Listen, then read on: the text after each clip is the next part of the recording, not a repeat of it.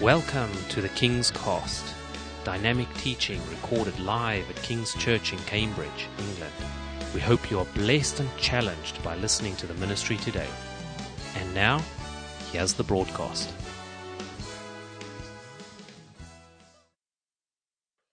Well, I want to introduce our very uh, special speaker uh, to us today. Uh, Ernest Anderson, uh, I don't know whether we've really met too many times before, here and there, at bus stops and terminals, things like that. But I want to uh, present to you today um, a man of God who is, I believe, going to speak right into the heart of our journey as a church. And it's great to have Joan here as well. I gave them a bad postcode for their sat nav, so they ended up somewhere over the rainbow last night, but somehow they found their way to the hotel I'd really booked for them. So I thank God for that. It's the same postcode we've been giving out to all the speakers over the years. So maybe they've all gone to the wrong place. I don't know. But I want you to um, just open up your your your spirit uh, to the Spirit of God, and uh, I believe the Lord will speak to us as a church, but also maybe into your family and into your life as we receive the man of God today. So, Ernest, please come. It's great to have you. Come and why don't you welcome him as he comes? The Lord bless you. Thank you very much for that very lovely, warm invitation. We have been to Cambridge many years ago when it was a very, very small assembly, being when Pastor Woodford was here and also when another pastor was here. Uh, I forget his name, just slipped my mind. Uh, so we rejoice in all that God has been doing for you in this place. And it's good to be able to say to you, the best is yet to be. You've just started what God is going to do in a greater measure amongst you. I met my wife in 1950 when I was a conscientious objector, and I led her to the Lord. Not many men can say they've had that joy of leading their own sweetheart and wife to the Lord. And this July we will have been married 59 years. So, God willing, next year we might receive, if the Queen is still alive, a greeting card from Buckingham Palace. Who knows? So, the Lord has been very good to us. We have three children, nine grandchildren, and uh, the Lord, two great grandchildren. So, so we the Lord has fulfilled all my desires. When I was an 18 year old boy, I remember asking the Lord to send the right lady into my life, never realizing He would use me to lead her to the Lord. I remember the night in the open air. I challenged her about giving her life to Christ. She said to me, Well, I never could live like you. I said, Well, it's not me, it's Christ. When Christ comes into the life, he makes the difference. And so that night, she, she was a farm foreman's daughter, and she was converted, she says, at the piggery gate. and then we lived our first year in a converted cowshed. And she says she's worked like a horse ever since. so that's my wife's brief testimony. The Lord has been good to us. We've been in the work of God for 50 seven years in the Assemblies of God Fellowship, pastoring six rather large churches, Dean of our Assemblies of God Bible College for five and a half years. And the last 15 years have been years of supposed retirement. I felt the Lord say at 65, don't just go on, there are other people that can fill the bill. I have something more for you. God will never show you something more until you're prepared to give up what you're doing. Did you know that? And so he called us to a Barnabas role. And so the past 15 years have possibly been the happiest years of our lives as we've been serving the Lord in the homeland and abroad. Uh, God challenged me six, seven years ago. I didn't know anything about a computer at 65. And my son gave me one graciously, gave me a little bit of information. Then a young man in our church helped me to develop. And then he came along and said, I want to put you on your own website. I hadn't even a clue what a website was. I thought it had to do with spiders. he came and gave us two hours of tuition and then left me to it. And so the Lord has helped me because over the past six years, uh, we, I now have this website and 102,000 blogs have been on that site. I've developed 22 subjects which I put on week by week. And then also, I was challenged by Facebook 18 months ago. I didn't know much about that. People putting messages on every day. And I saw such rubbish. I thought, what people put on? And the Lord says, you can change that. Put a prophetic word on right at the beginning of every day. And that has proved to be a blessing worldwide. I have some amazing people come on and say, Ernest, that was a word right into my situation today. So God can use us. And the latter life has been very fulfilling. I think I've been able to raise over £20,000 for missions.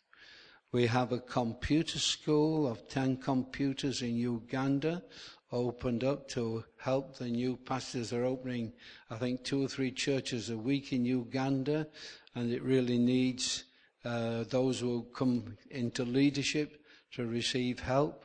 So we were able to provide that. And then also I discovered in Kampala there was such a great need and the pastor said, Ernest, we need some sewing machines so that we can open a sewing school. So we've provided that.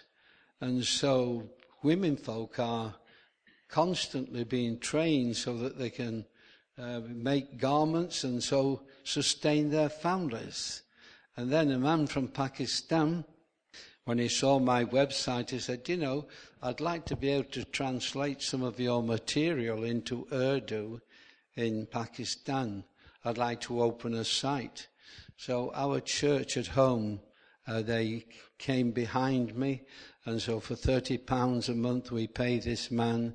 And now we have a wonderful site in Pakistan, and so the gospel and help has been given to countless leaders in Pakistan through the website. So we're never too old for God to get hold of us and use us. I'm still excited, nearly 8 to 1, that God has still something in the future. God has never finished with us. We can finish, we can throw in the sponge and the towel at any time, but I want to go home to glory in good fettle, at my best, doing my best in later life and achieving the best in later life. So I've come to encourage you this morning. I believe that God has certainly given me a word to pass on to you. Uh, I can't get it out of my system. I'm sure you're ready for it. Just before I went to sleep last night, I just praying about today, and somehow I felt the Lord just give me a few prophetic words to commence what I've got to say. He said to me that this day would be a time of ignition and initiation. Thanking you, believing that what God has started, He wants to promote in a greater way amongst you.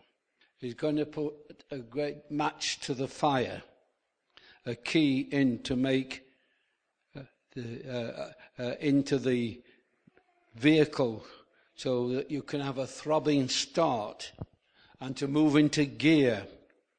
God is saying, I'm going to open you up in a greater way. Have you prepared to let Him?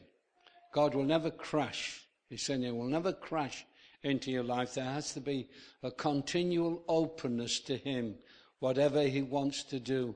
And I feel He's saying, I want to initiate and create something bigger, something greater in your life and in your work. A fresh day, a new beginning, where you awake to the reality of a new moment, of a new movement, of a, and also greater management of God in your affairs. And I feel that you're on the threshold of great conquests and blessings. Hallelujah. I believe that. God hasn't finished with you yet. In fact, what He's been doing is all preparatory work. I found that in 80 years of being saved 67 years, that it's all preparatory for the glorious day when he returns, because he's got something bigger up there when we arrive there. But now it's all about graduation, moving on, continually moving on into something more. I was just brought up in an ordinary secondary school, never had t- obtained any great educational honours.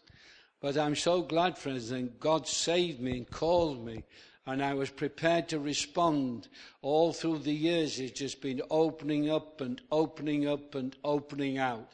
And I want to say that that's the way that God wants to deal with you. Amen. To sow in you an, an expectancy or hope.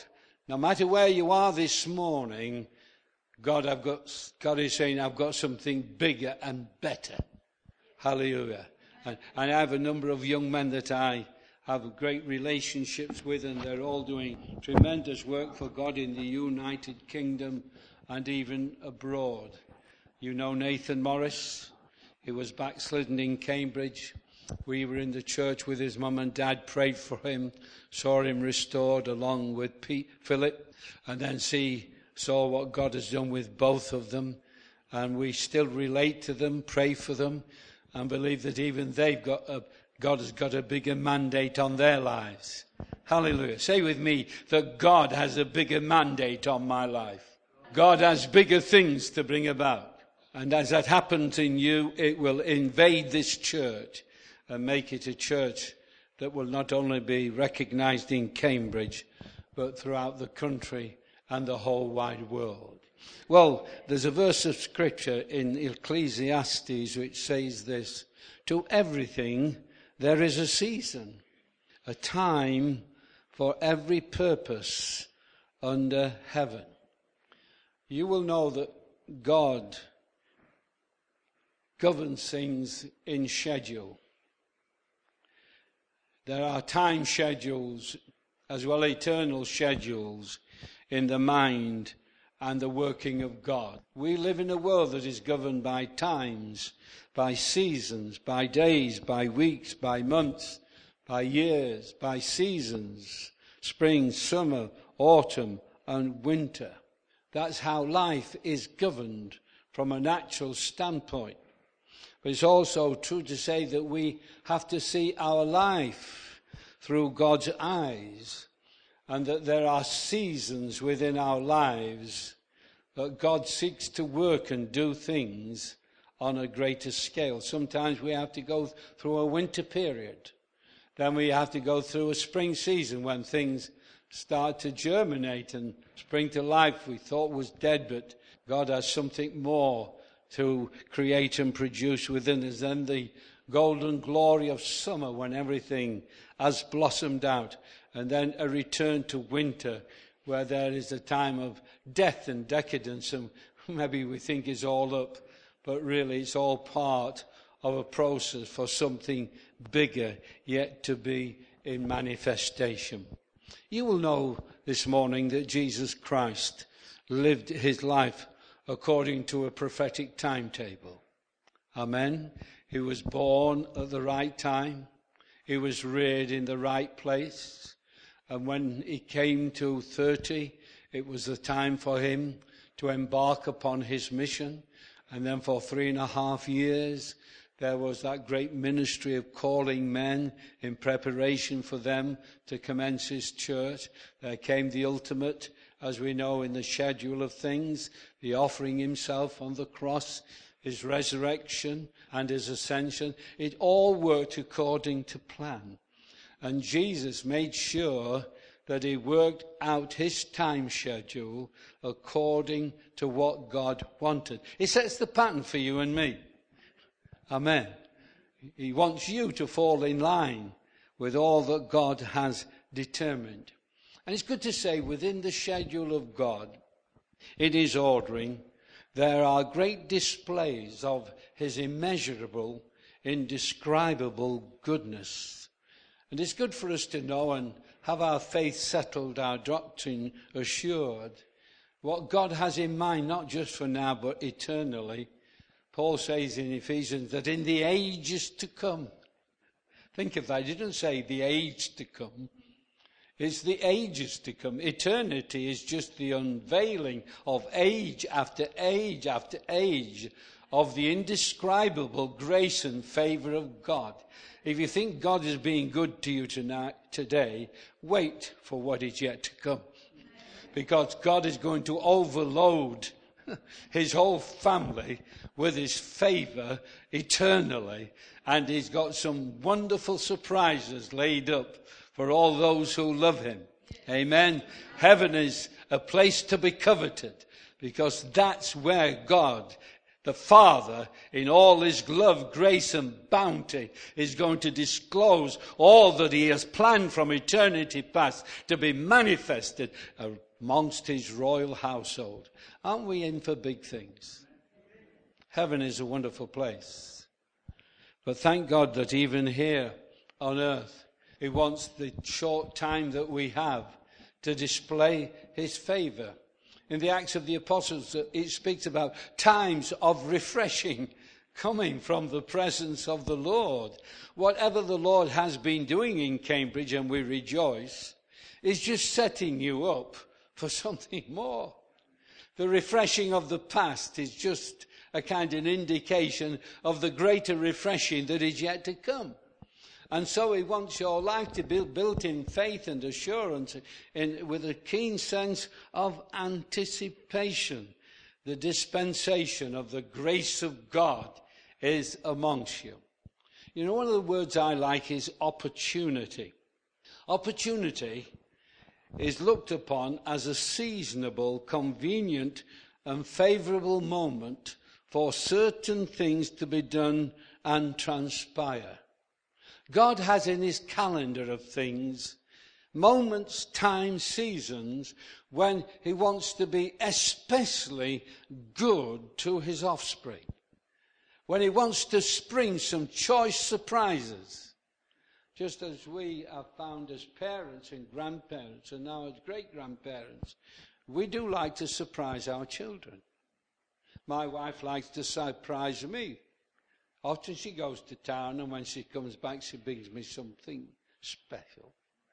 I don't know what it's going to be, but you know, when you're filled with that kind of thing, and you know, God our Father is filled with an overwhelming desire to see his family blessed.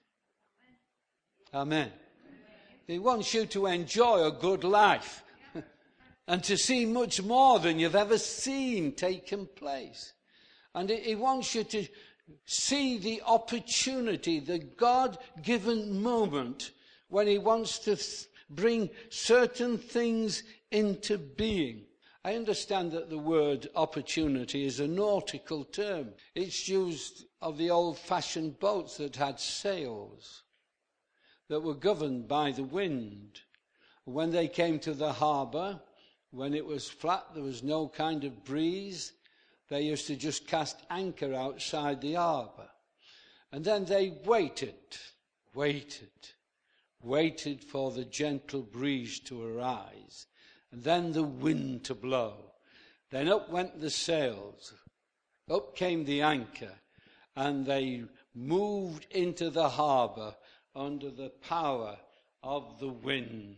They took that moment, realized this was a, this is what they had been looking for. What are you looking for this morning, friends? What are you wanting out of life? What are you wanting to be in the church? What do you want to see coming to pass at this particular juncture in your experience? Well, the wise saying says in everything there is a season, a time for every purpose under heaven. God given moments. God wants you to see what is happening in your life and then be ready for something fresh to be initiated. I'd like this to be an initiation service this morning. When God is speaking to your mind and heart And it gets into your mind and heart, but then it goes a bit further. It gets into your will with a sense of expectancy. And you say, Yes, this is my hour. This is my moment. This is what I have been waiting for. Hallelujah. I hope you've got that inside of you this morning because the remaining verses, the number of them, there's 28 things speaking of a time for this and a time for that and a time for the other. But I, I'm going to speak about some of the things that God is setting you up for. I've come to set you up this morning in God. That something choice that your pastor said is going to happen today besides receiving new glasses. Yes, the set time for God to fulfill his great promises. Do you know there's a time when God drops a word into your heart of assurance of the thing that he is going to do? And then somehow along the track, it doesn't happen immediately as you would think, but can go over not only weeks and months, but even years. And sometimes we think God has forgotten or he made a mistake in the first instance. No, friends. God sows things in the mind and the heart. He not only gives them at an appropriate time, he has the exact moment in his schedule when he is going to bring that thing into being. Because what he is trying to build in you is faith, trust in himself, patience, in order to wait for the exact moment when he will bring it to pass. After all, he did that with a 75 year old man, Abraham. He told him he was going to be a father. His wife, Sarah, had already passed the privilege of bearing children. There was no seed could be produced through her from a natural standpoint. But God promised him a miracle. He promised him something extraordinary beyond the laws of human nature. He said, That dead womb of Sarah is going to spring to life one day, and she is going to have her own baby. She's going to cradle her own infant. And then God put it on hold till Abram was 100 years of age. 25 years went by. It's a long time, isn't it? Keeping somebody waiting for the fulfillment. But God does that because He loves us in an extraordinary way. and He wants to prove to us, Himself to us in an extraordinary way when things have reached absolute impossibility, God says, I am the God of all impossibility. Hallelujah. And it says in Genesis 21 when the set time was come, Sarah produced Isaac. I want to tell you, friends, she was wait, waiting for. Must be because she called him Isaac, which means laughter. You know, everybody had a good laugh over that. Yes, even her friends, when they came and said, Is that your great grandson? No, it's my son. I'm sure the eyes must have popped out of the head. Do you know, friends, God wants to do extraordinary miracles for you? And if He could do that for Abraham, we are the sons and daughters of Abraham this morning. At least I am. And God says, I want to do the impossible for you. Even though everything has gone past by sell date, I'm going to do it. And you can recall this morning, it's not for me to do that. God has dropped something in your heart over the years. I remember God telling Joan and I one day, we would be pastor of a certain church. They came to us a number of times to go and pastor that church, but we didn't feel it was the right time. And then when we left Bible college, the door opened and we said, This is it, the right time. And we went to fulfill an engagement there for a number of years. You see, God is a, he wants to prove himself to you. Prove himself as a personal God. So he's given you promises. But I want to say he's going to give you more. Open your heart, friends. Uh, there's a time and season when God fulfills his promises. There's a time too when God produces radical change within our lives. We may think we're all right, but if we could see ourselves through the eyes of God, we may we would realize there's some needs to be at times some fundamental shift in our nature. We've got used to ourselves and got used to our Christian experience and possibly think we've made it and we're there. No, no, friends. God is always seeking to do a deeper and greater work in our characters. He's always wanting to deposit so much more himself in us that we become more like him. That we change from glory to glory. We move from the old nature, which is corrupt and carnal, and we move into the divine nature, where more and all of God becomes revealed in us. Would you agree with that? And that means en route, great change. Great change. And it may well be now that God is working on you and saying, come on, th- this needs to go, that needs to go because I want to replace it with something better, that you will become a better man, a better woman, that, that you can become more useful and more effective than me, for me, because you have become that. He's, I see, I have set my stall by the grace of God. I'm not egoistic. I want to be the best husband that ever could be to my wife. I want to be the best pastor that's ever been on the scene. I want to entertain the best of relationships with people. I want to attain a high standard of quality conduct that God is pleased with. That I can pass the test of the Almighty. And sometimes he, he has to come and say, there's still things, Ernest, that need to be radically changed. He came to Jacob, didn't he? what, a, what a character Jacob was what he did to his brother Esau, what he did to his uncle Laban. And uh, it, it seemed as if God was letting him escape from what he was. But then there came a moment, Peniel.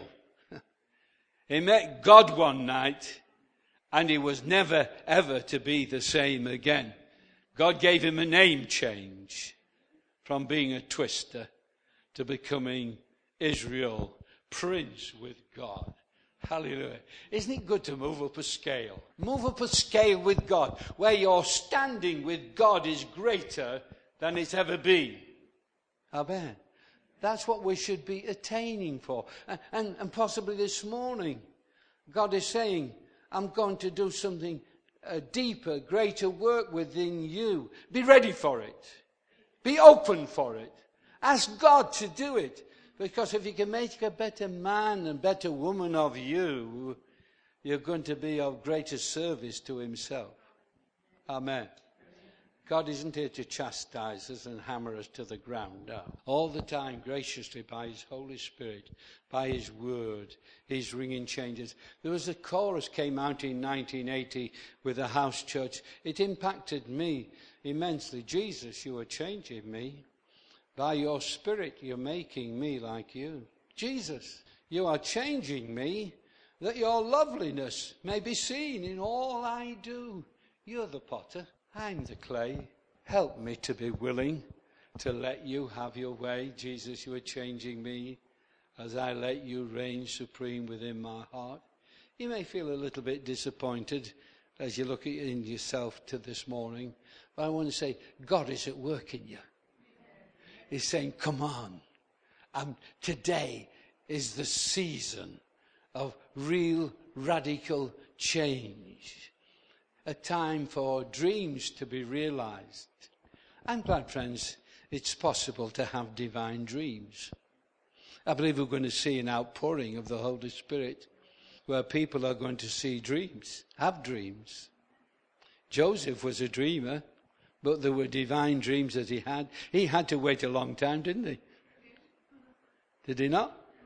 For the dream to, in fact, it looked as if his dreams came crashing to the ground, especially when he was flung into prison in Egypt. There seemed no likelihood of that dream coming to fruition. I love this story. There's a man by the name Jack Canfield. He writes a lot of book stories with divine input in it. And he tells of the time that he was visiting a friend by the name of Monty Roberts, who had a very big ranch, a very big house and horses, and he was able to take young men there for a break, and it became a fundraising event. And he said the last time he visited Monty Roberts, he said, I'd like to tell you a story and the people here tonight about this ranch that I have. He said, I want to tell you about a young man who used to go about with his father. He was an itinerant horse trainer, and it meant going from stable to stable to help various ones race track to race track, farm to farm, and ranch to ranch, training horses. As a result, the boy's high school career was continually interrupted. And when he was a senior, he was asked to write a paper what he wanted to be and do when he grew up. That night, he wrote a seven page paper describing the goal of someday owning a horse ranch. He wrote about his dream in great detail and even drew a diagram of a 200 acre ranch showing the location of all the buildings, the stables, and the track. Then he drew a detailed floor plan for a 4,000 square floor house that would sit on the 200 Dream Ranch, acre ranch. He put a great deal of heart into the project, and the next day he handed it in to his teacher. Two days later, he received the paper back. On the front page was a large red F with a note that read, See me after class. The boy with the dream went to see the teacher after class and asked, Why did I receive an F? The teacher said, This is an unrealistic dream for a young boy like you. You have no money. You come from an itinerant family. You have no resources. Owning a horse ranch requires a lot of money. You have to buy the land. You have to pay the original breeding stock, and later you'll have to pay large stud fees. There's no way you could ever do it. Then the teacher added, If you will rewrite this paper with a more realistic goal, I will consider your grade. The boy went home, thought about it long and hard, asked his dad what he should do. Son, you have to make up your own mind on this. However, I think it's a very important decision for you. Finally, after sitting it with it for a week, the boy turned in the same paper, making no changes. And so he stated to his teacher, You can keep the F, and I'll keep my dream. Monty then turned to the assembled group and said, I tell you this story because you are sitting in my 4,000 square foot house in the middle of the 200 acre horse ranch. I still have the school paper framed over the fireplace. He added the best part of the story is that two summers ago, that same school teacher brought 30 kids to camp onto my ranch for a week. When the teacher was leaving, he said, Look, Monty, I can tell you this now when I was your teacher. I was something of a dream stealer. During those years, I stole a lot of kids' dreams. Fortunately, you had enough gumption not to give up on yours. God wants you to dream. Amen. I've been praying for dreams. I pray that God will cast a spirit of dreaming over this place wholesome dreams, good dreams from the Lord, that God will show you who you are, what He has implanted in terms of potential within you, how through His grace and providence, such will be released, and you will become a man and woman with a ministry and service that will impact Cambridge. Amen. So the time appointed, and if you've got a dream, don't let it die. Begin to allow God to outwork it. There's a time and season for major deliverance.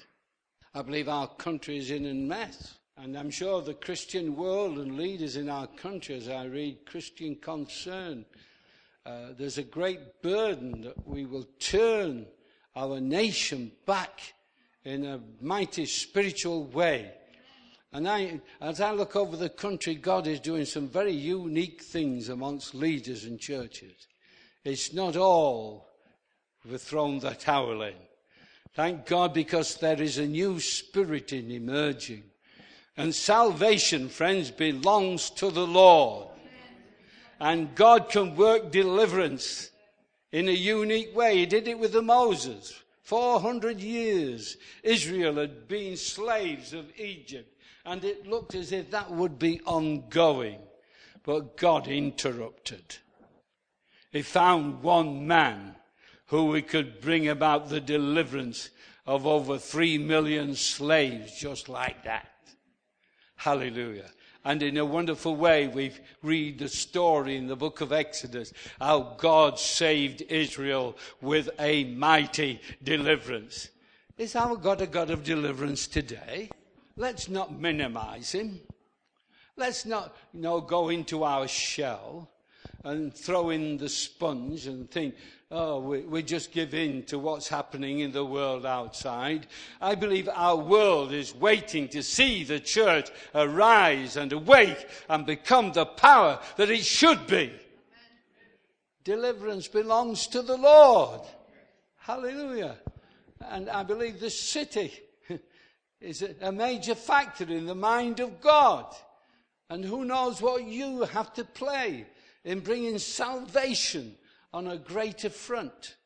You see, God just takes seemingly of ordinary people at times and makes them extraordinary overnight.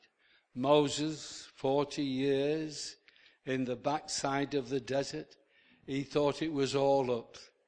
Then God stepped in. I've got a lovely book called Then God Stepped In.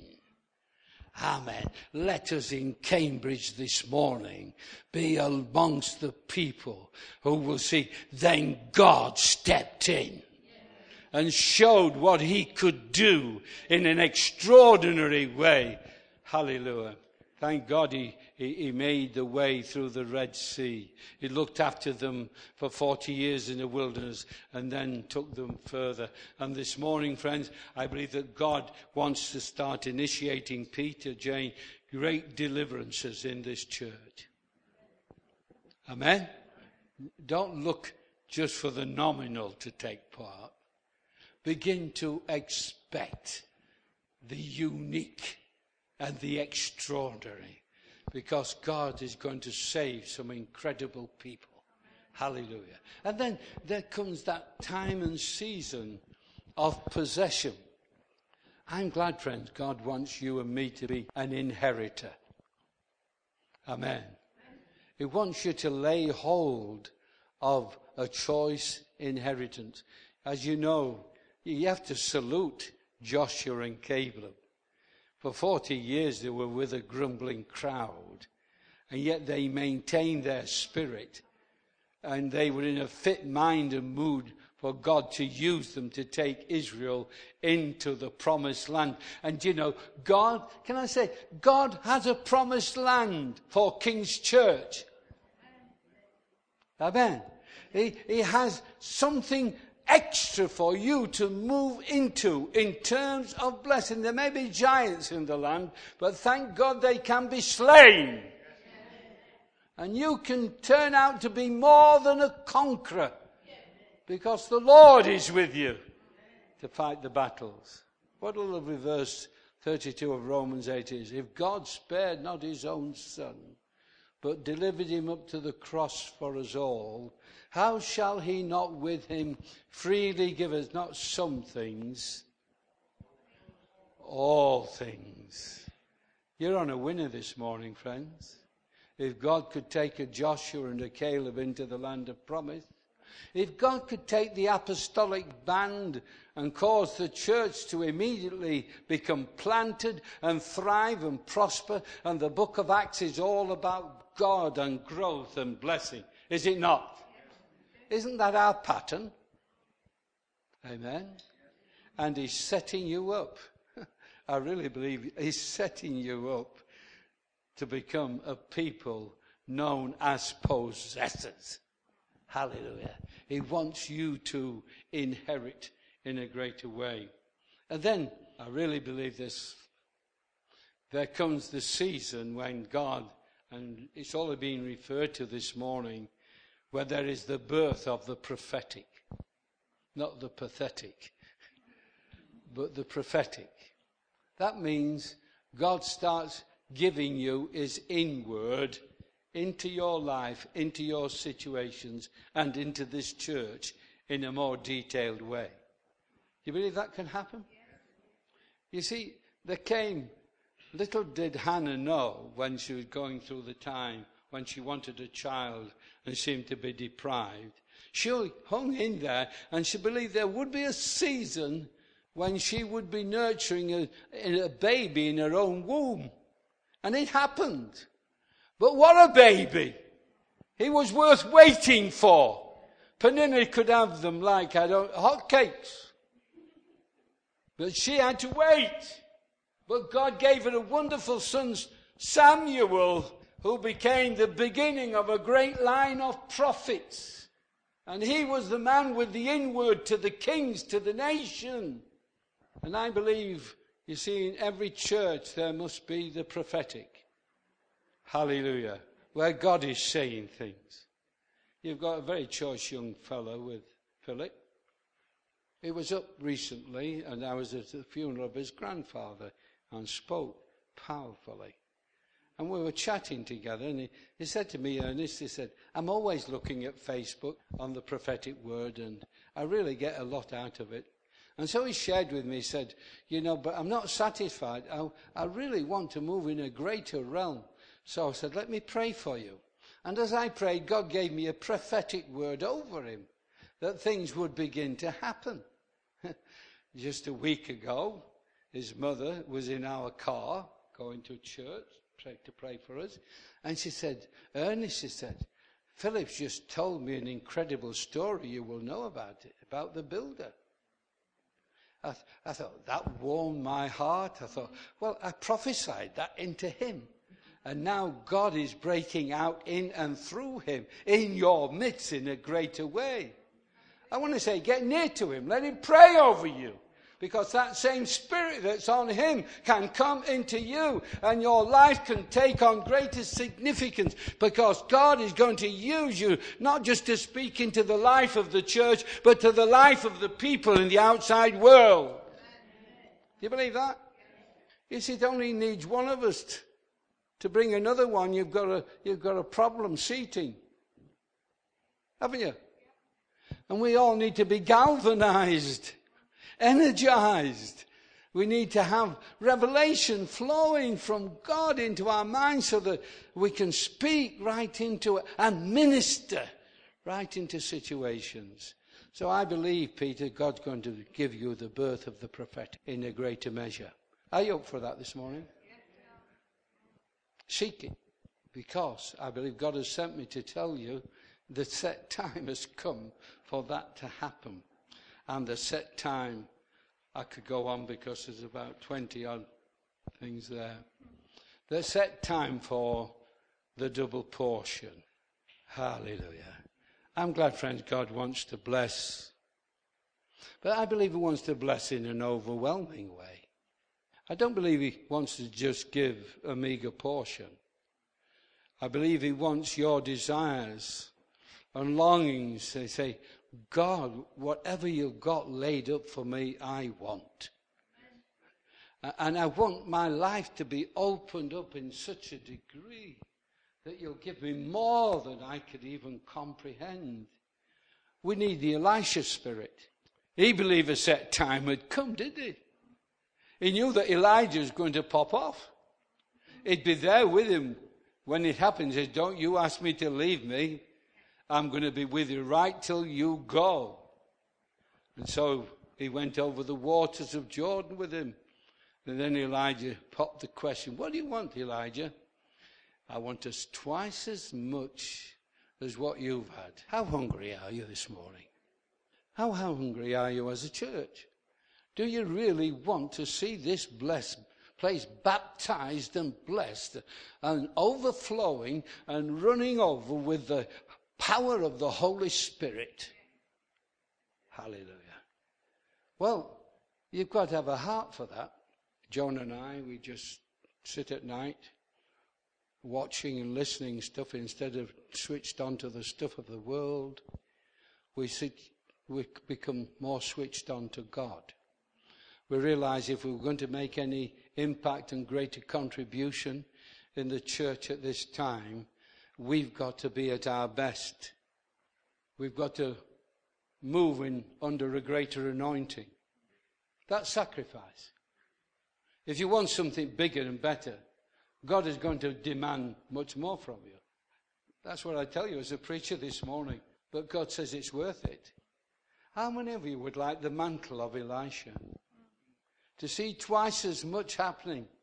You don't become envious of what's happening in other place because it's all happening here.